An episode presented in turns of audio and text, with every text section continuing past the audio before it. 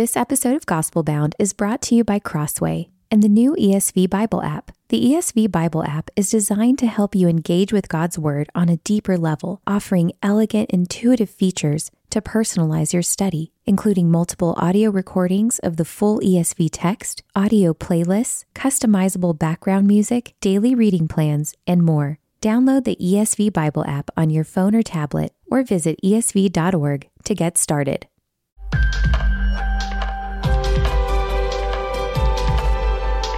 You're listening to Gospel Bound, a podcast from the Gospel Coalition for those searching for firm faith in an anxious age.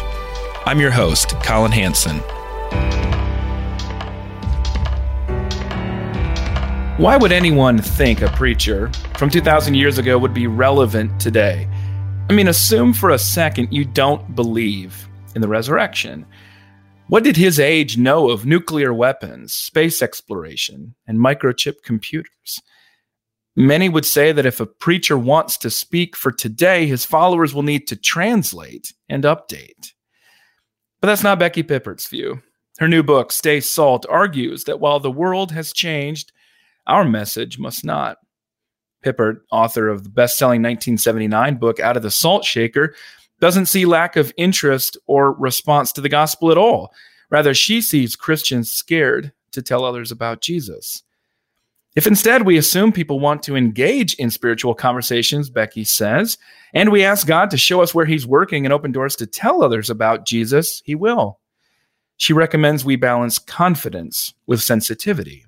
I think Becky's also correct when she says this quote, I wonder if the verbal aspect of evangelism has to be relearned as an active choice and a sacrificial commitment, end quote. Is that because social justice causes and acts of mercy have become popular, but evangelism is not? Well, we'll ask Becky in this episode of Gospel Bound. Thank you for joining me, Becky. Thank you, Collin. Delight to be able to talk to you. Becky, what's the biggest difference in evangelism you see today between Out of the Salt Shaker, published in 1979, and Stay Salt from 2020? Well, there's several differences. The first would be the seismic shift in culture, uh, the impact of uh, post modernity, post truth culture. Uh, for example, uh, the collapse of absolute truth, the belief in absolute truth, the um, no longer a source of authority that we acknowledge, but rather uh, personal preference. Um, picking and choosing our beliefs sort of cafeteria style, and of which the beliefs are always intellectually inconsistent, a little bit of karma here, you know, something else over there. And the sexual revolution. Now, I just meant, mentioned four, and they're huge. All right, so that's one thing. Uh, when I, um, that's a very big difference from when I wrote Out of the Salt Shaker. There is, I think, our understanding of evangelism has also changed. It's different. Uh, when I wrote Out of the Salt Shaker, I was in my 20s. I was, I think, I was 27 around there. And the idea of evangelism was pick a victim, preach, go tell, preach, and leave. The emphasis, now the, the, the, stronger part about then was that there was a greater emphasis on truth, but a much weaker emphasis on relationship. It was formulaic. You said the same thing to every person, no matter who the person was. Now, when I wrote Salt Shaker, what seemed to strike uh, a, a, note there was I used an incarnational approach, communicate truth, but in the context of relationship. That was very uh, radical back then. and we were looking at Jesus and uh, um, learning from him his authenticity, his compassion. Now, today, it's not just the cultural change, but our view of evangelism. Now we're much stronger on the importance of relationship, uh, but we're much, much weaker on truth, uh, especially any verbal expression. We think we must live the gospel, but not proclaim the gospel. And the thing I hear all the time from Christians in America, we just spent the last seven years in Europe. Uh, living and, and uh, ministering in evangelism. And when I came back two years ago, I was just amazed how often I heard quoted supposedly Francis of Assisi. And I kept hearing Christians say, preach the gospel, as Assisi said, and if necessary, use words. Well, first of all, there's no historical evidence Assisi ever said that. And if he did say it, he was wrong. so I wrote Stay Salt because the times have changed and there's much greater hostility, but there's also much greater hunger. And we need to understand that biblical evangelism it's visual, it's verbal, and it's invitational. It's visual. We must live the gospel by who we are and what we do, but we must not assume that that, uh, that by seeing what I do, they're going to catch on.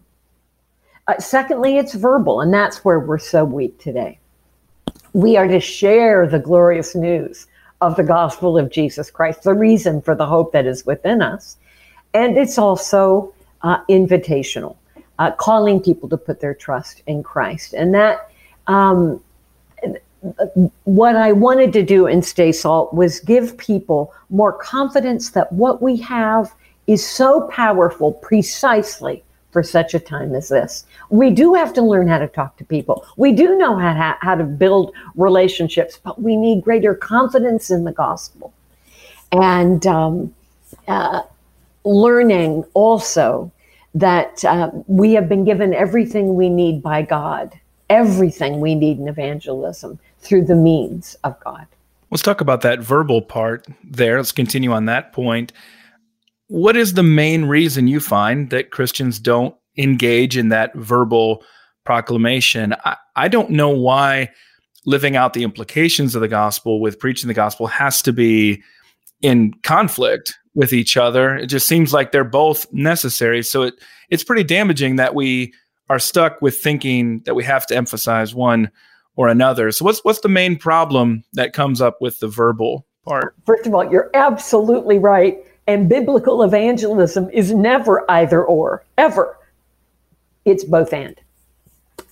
You know, Collin, we have traveled the whole world doing evangelism ministry. And before we moved to the UK and then ministered in the UK and uh, the continent of Europe, doing both university students and the church, we spent eight years traveling the world. We were based in America, but we did literally every continent over and over again, or almost every continent.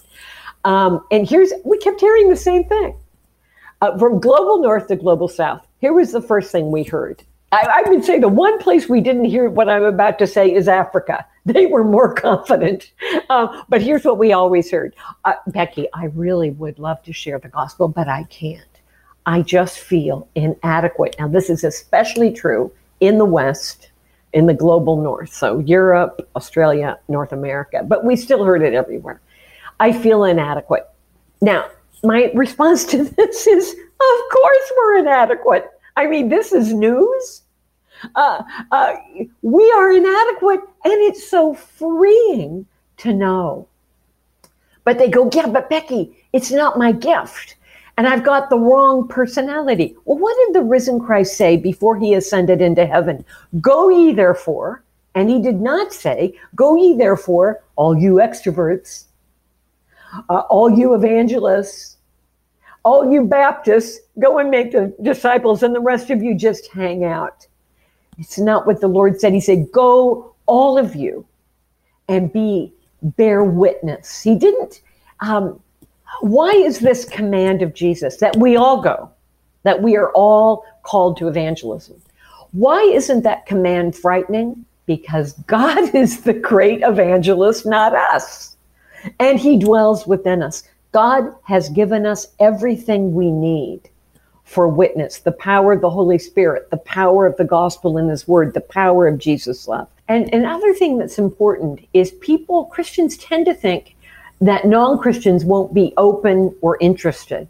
And but this issue, Collin, about people assuming that non Christians aren't interested. There was a lot of uh, uh, comment in the Christian community on Pew and, and a couple of other researchers were saying, oh, well, you know, Christians are just, especially younger Christians, are terrified of evangelism because they don't think anybody's interested. But they also found out that non Christians said, no, actually, I'd really like to engage in spiritual conversations if they do it the right way, if they listen, if it's a dialogue, if if um, I don't feel they're preaching down to me, etc. So there really is more of an interest than we think when we approach it uh, the right way. Yeah, what resonates with my experience is especially the expectation that people would not be interested and that the gospel doesn't truly have power.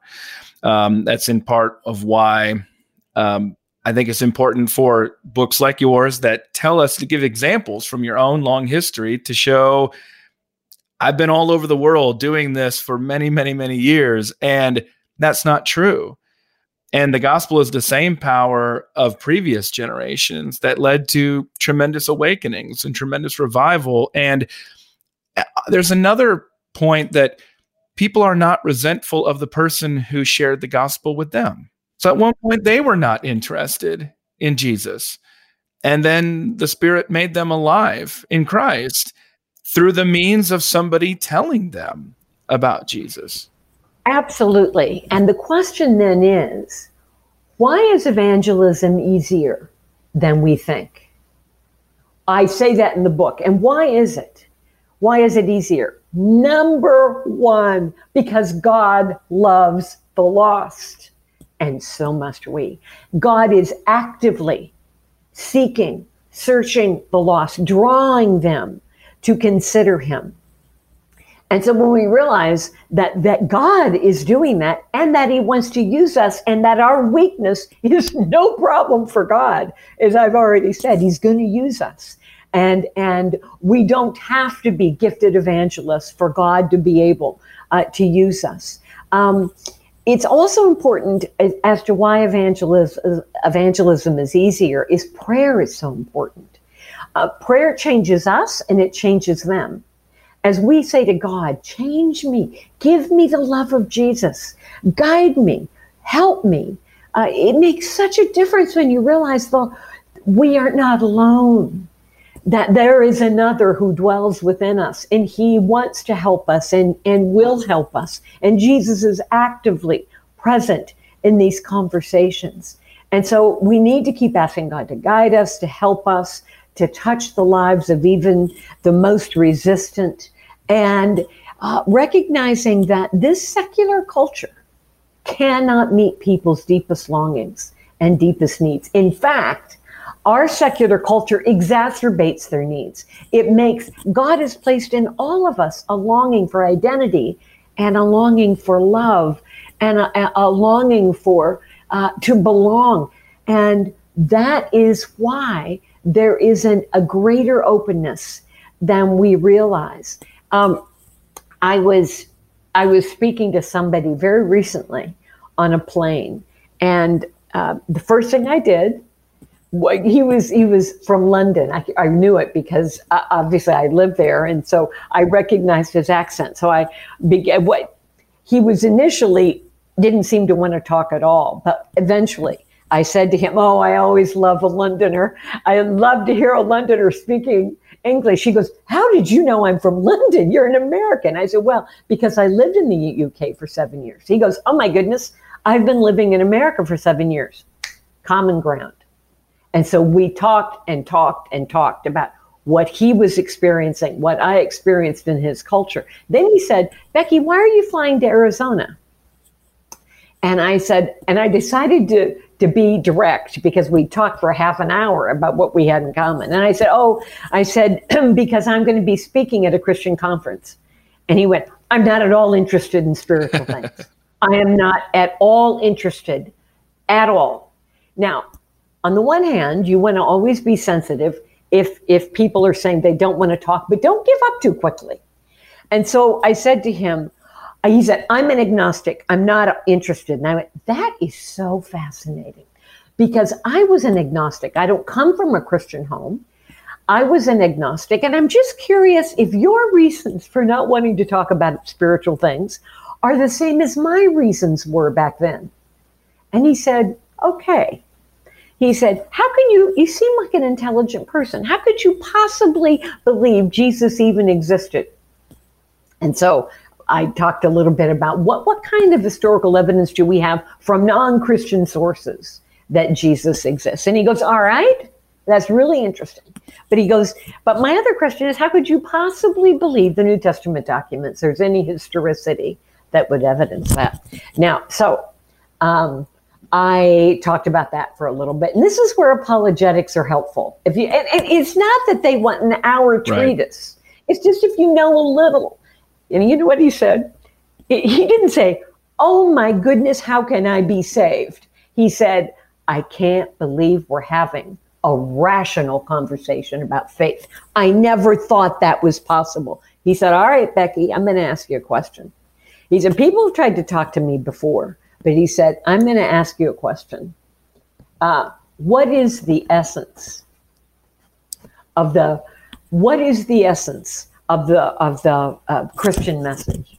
Now, I'm looking, I'm hearing the uh, wheels come down. and I thought, I'm hearing the wheels come down, and I thought, I've got a short version of the gospel. Then I shared it with him, and then guess what he said? He said, There's something I need to tell you. My wife has become a Christian. We met as pagans, and I kept my end of the bargain. and he goes, She's become a Christian a couple of years ago. She takes our children to church, which I, I give my approval. She prays at the meals, but he said, Becky, last night my six year old son said to me, Daddy, why don't you ever go to church? Why don't you pray? And he said, Becky, his question haunts me. And I've been sitting on this plane going, How do I answer my son? Now, Collin, this was a man who said, I have no interest whatsoever in spiritual things. And I find out he's a Christ haunted man who said at the end of the conversation, please send me books that will help me.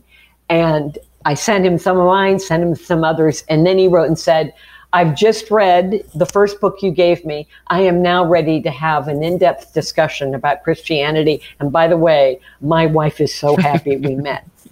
now, the, the point is, who would have imagined when you first talked to him? God is seeking him. And and he was far more open than you would have ever dreamed. I, I think we imagine non Christians to be more confident in their resistance of the gospel I, than than they really are. I mean, you're talking about pushing through that veneer. So there's a projection of confidence, and then we imagine that maybe the gospel isn't really as good a news as we imagine it to be. I, I often think, what it, why are we so scared? Why don't we see this as so good? Because why would anyone want to believe this life is all there is? I mean, I understand if you've been Hitler and you committed genocide, that that's a convenient belief for you to say, of like, good, I got off with it. I got away with it. I committed suicide. Now there's no repercussions for me. There's no justice in eternity. I can understand that, but why would the prospect of eternal life with the creator and sustainer of the universe be a be something we should be ashamed of holding out the hope of yeah. with non-Christians? Yeah. Yeah. Well, a couple of answers to that.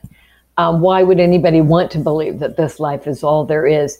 I think most people are far more wistful that there is something better and that one day they hope they're going to find it. That, I find that with just about everyone. Um, if we have established trust and, and we're really having a, a, a real connection in, in conversation. Um, I have been, uh, that's one thing. Second thing is they really don't understand the gospel. They've taken this sort of cultural um, that were cultural elites and academia and all that, and with all these terrible stereotypes, and they've bought into it. I'm amazed at how quickly they th- let those stereotypes go, because all it takes is a good conversation with a Christian they are really engaging with. They, they, they let it go fairly easily, but initially there's resistance because they've bought into it and they've rejected this. I've said this so many times to non Christians when I say, what, what do you think the Christian message is about? Tell me what you think.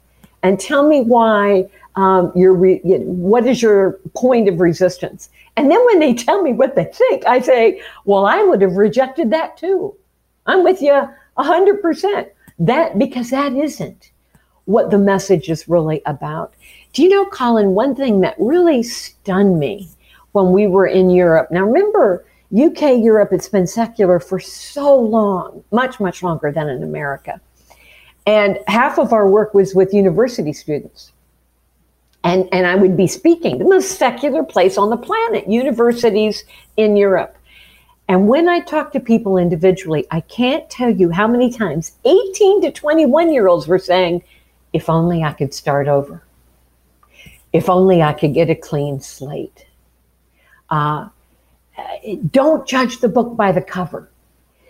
Go deeper engage people, you can find out what they're really feeling, what they're really thinking. I, I, I tell a story.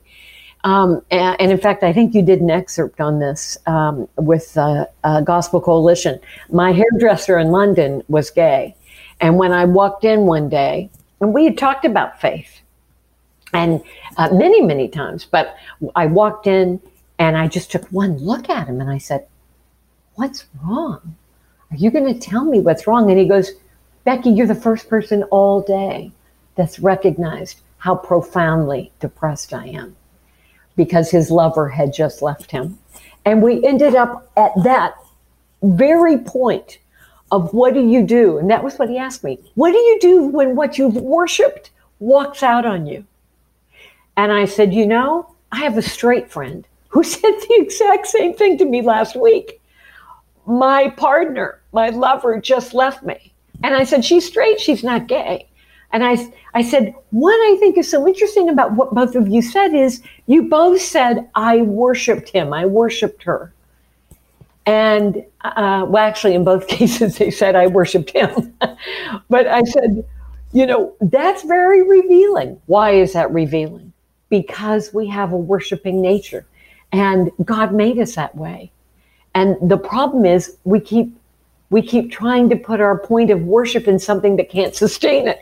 And then he says to me, he puts down the hair dryer and he goes, Becky, are you telling me the reason I am suffering so much is because I've been worshiping the wrong thing? And I said, Exactly. And so have I. We've all tried to worship the wrong thing. Uh, we need to identify with unbelievers. We need to share our failures, our longings, and where we found hope. Becky, this was a new one that I don't think I'd heard quite directly before. It was actually a friend of mine who was asking me for advice about evangelism with somebody that he loved. He said, I talked to this person and she responded and said, Why would I need God to forgive me? I forgive myself. How would you respond to that one?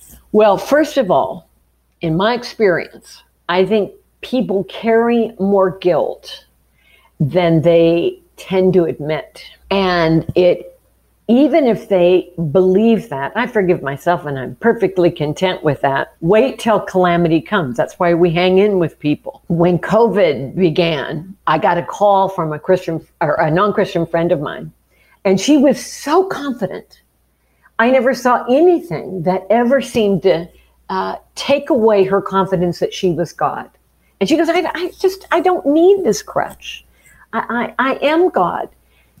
And she called me and said, Becky, when a organism this small can bring our planet to a halt, she said, I am a complete secularist, and my secular culture didn't help me face that I'm not in control, that I'm not in charge. And she said, Becky, if I'm God, I'm in real trouble. I said, why do you say that? She says, Because what kind of God needs to be taking pills for anxiety?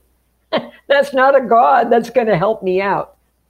For the first time, she was willing to do what I call a seeker Bible study, a Bible study on the Gospels where we look at Jesus. So I think that's one thing.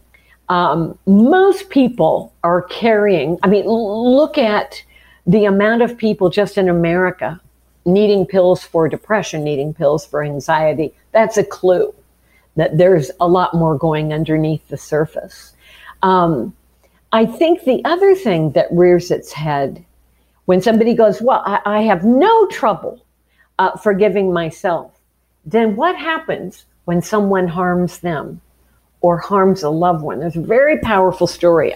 For me, it was anyway, in Stay Salt, where a woman, again, absolutely confident that she was God, she was in control, and then her niece was raped by her boss. And she said to me, um, There is evil in this world. And this is before COVID. She goes, There is evil in this world. And and I and she said um, God needed to do something about it. I said God has done something about it. It's why Jesus came. It's why he went to the cross. And she goes, "What that boss did wasn't Jesus' fault." And I said, "Oh, you are so right. It wasn't Jesus' fault, but he went to the cross because he wanted to take the blame. He wanted to take the rap for us." And she said fascinating things. She said, You know, Becky, what I've learned about myself through my response to this boss is I have never experienced such hatred. I want justice. I don't want sympathy. I want justice. And I said, and this is an interesting thing, is that I've always said when you're talking about sin, sin's a hard thing to talk about in this culture, that one aspect of sin, biblical understanding of sin, is that uh, we are the, the, the sin of idolatry.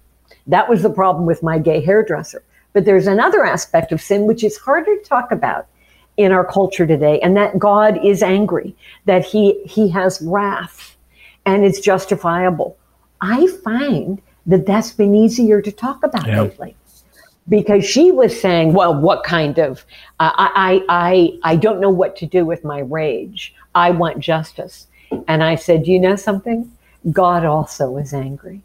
God also wants justice because he's a loving God who is stands against all this injustice. So we've got more of opportunities to talk about both aspects of sin than than I think we've ever had before. Yeah, you mentioned earlier in the conversation about the loss of absolute truth and postmodernity and sexual revolution and I agree with all of that and I see the the rotten fruit of that in our culture as well. And yet, it does appear to that we're shifting again, that we're shifting more toward anger and a demand for justice and more of belief in absolute morality. And so I can see exactly what you're saying that there's an opening now to talk about the wrathful justice of God. Um, one of the people who helped prepare me for that is Miroslav Volf in his in his writings on the oh, justice yeah. of God, precisely because he points out that not caring about wrath and justice is something that is the privilege of an, a few people in this world, because most people of all time and most places today deal with pretty severe oppression of one sort or another. Exactly. Exactly. He was very helpful to me too um, and and absolutely spot on in his understanding of this because he's experienced it personally right, too. Right. Well, here's one last um, practical question, perhaps. Um, then I'll have one more question after that. But what is your favorite question, Becky, that to open a spiritual conversation? Well, what, what's what's your, your standard go to? Now I have to tell you something. I don't okay. have. That's good to know. And this is why. It's good to know. Yeah, this okay. is why I'm listening to people, and people are different. Yeah. And when I'm talking to people, I ask the Lord, um, uh, open my eyes, open my ears, open my heart, guide me. And as you're really listening, and you're asking questions, um, you you I don't know what to ask until I've heard them. And I'm I tell a story again in Stay Salt that I'm on the plane talking to a woman and uh, that really was chatty. She really, really wanted to talk. And so I prayed very quickly and looked for common ground. And it turned out we were both world travelers and, and we had all kinds of things actually in common films and books and travel and all that. Had a great conversation. When you connect with somebody, when you find common ground, that frees them to start sharing their views and their values. And sure enough, she started she started in and I remember her saying, "Hey, if I want to be a man on Monday and a woman on Wednesday, who cares? It's personal preference. Then she went to something else. Then she went, I mean, it was just one after another. And I'm sitting there thinking, okay, uh, now which one am I going to engage with, you know? And then she goes, Becky, I believe human nature is really good. And uh, I, I just, I look at people and I know they're good. And I said, um, Can I ask you something? What do you think about the state of the world? In other words, you don't go, That's ridiculous. Have you looked at human history? How stupid can you be? No, no. You ask a question. And I said, and I said, Well, I'm just curious, how do you think about the state of the world? She goes, It's a mess. It's absolutely a mess. I go, Okay, so help me out here. How can the world be a mess if people are all good? And she said, That's a very good point. And then she said, I think that maybe our problem is either uh, we're addicts who need recovery or we're psychologically wounded and we need therapy. Don't you agree? I said, I do agree those are problems. You've got to agree where you can. I said, I do agree that those are real problems. But I said, I've got another question. What if you are an addict, you get recovery, and you're able to overcome your principal addiction, or yeah, uh, the addiction you're struggling with, only to discover that there's a deeper addiction still. We're addicted to ourselves. And she went, Oh my gosh. Well, that's true of me. I am addicted to myself. But she goes, Becky, if the answer to recovery, or if the answer to addiction is recovery, and the answer to psychological wounding is therapy, who in the world has the power uh, to help us overcome our addiction to ourselves? That opened up the opportunity for the gospel. I mean, if somebody has standard questions, that's fine. I just find that what I ask is totally dependent on the person I'm talking to. Is that story and what we've been talking about the last couple questions the bridge then between social justice and evangelism? Because those are two views that have often been pitted against each other historically. You have to prioritize one or another. You have to choose one or another. But if the but if social justice is ramping up people's concerns about injustice and questions about God's wrath, then perhaps that is then the bridge to evangelism. And then evangelism is a necessary response to the injustice to bring about social justice. Is that a, fair assessment of a relationship yes, there? but I, I think what people are looking for, it, it depends, Collin, on, on which aspect we're talking about. Are we talking about personal evangelism? If we're talking about personal evangelism, when we're talking to somebody one on one, they're not going to be able, to, they can hear our answer to God's profound concern for justice and, uh, and his mercy, because the cross reveals both. You know, that, that of course is the big question, you know, he, he is his concern for justice his concern for mercy and how that happened on the cross. But what I find on that one on one level is they're really looking to see Am I evan- an evangelistic project? Are you talking to people? Are you talking to me with a rote set of questions and you're not interested in me? Now, it's different if I'm speaking to an unbeliever or um, they are looking at, and they do look, is the church concerned about uh, the poor in the city? What are they doing? And there are many people who wouldn't give us the time of day unless they really see that we care, uh, we put our money where our mouth is. The answer depends on the context. Well, I've been talking with Becky Pippert about her new book, Stay Salt, from the Good Book Company. Uh, I like to ask a closing question in Gospel Bound interviews. Becky, what is the last great book that you've read? Uh-huh. Oh, my goodness. Well, yesterday, I, but it was a reread. Yesterday, I read um, uh, The Great Divorce by C.S. Lewis because I hadn't read it in a while. And uh, it, it, was so fascinating because in Screwtape, it is, and he suffered doing this book, but he's putting himself in the role of the demonic mind. In this one, it's interesting because he is putting himself in the role of fallen man, fallen humankind, who have an opportunity to do a little bus trip to heaven. And it, anyway, that was fascinating. But oh my gosh, I have read so much in just the last, uh, j- just this summer. Um, that was what I read yesterday. We've all had a little more opportunity, or at least a lot of us had a little more opportunity without as much travel and things like that over the summer to read. But I hope people will go out and pick up Stay Salt from Becky Pippert. I think you got a good flavor for it today, and also can check out some of the excerpts that, of, of Becky's book on our on our website tgc.org. Becky, thank you for joining me on Gospel Bound. Thank you, Collin. It's been a pleasure. Thanks for listening to this episode of Gospel Bound with Collin Hansen.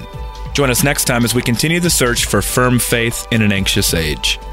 Visit tgc.org slash gospelbound to find transcripts and past episodes, subscribe to my newsletter, and suggest a guest or topic that will help you find hope in the gospel of Jesus Christ.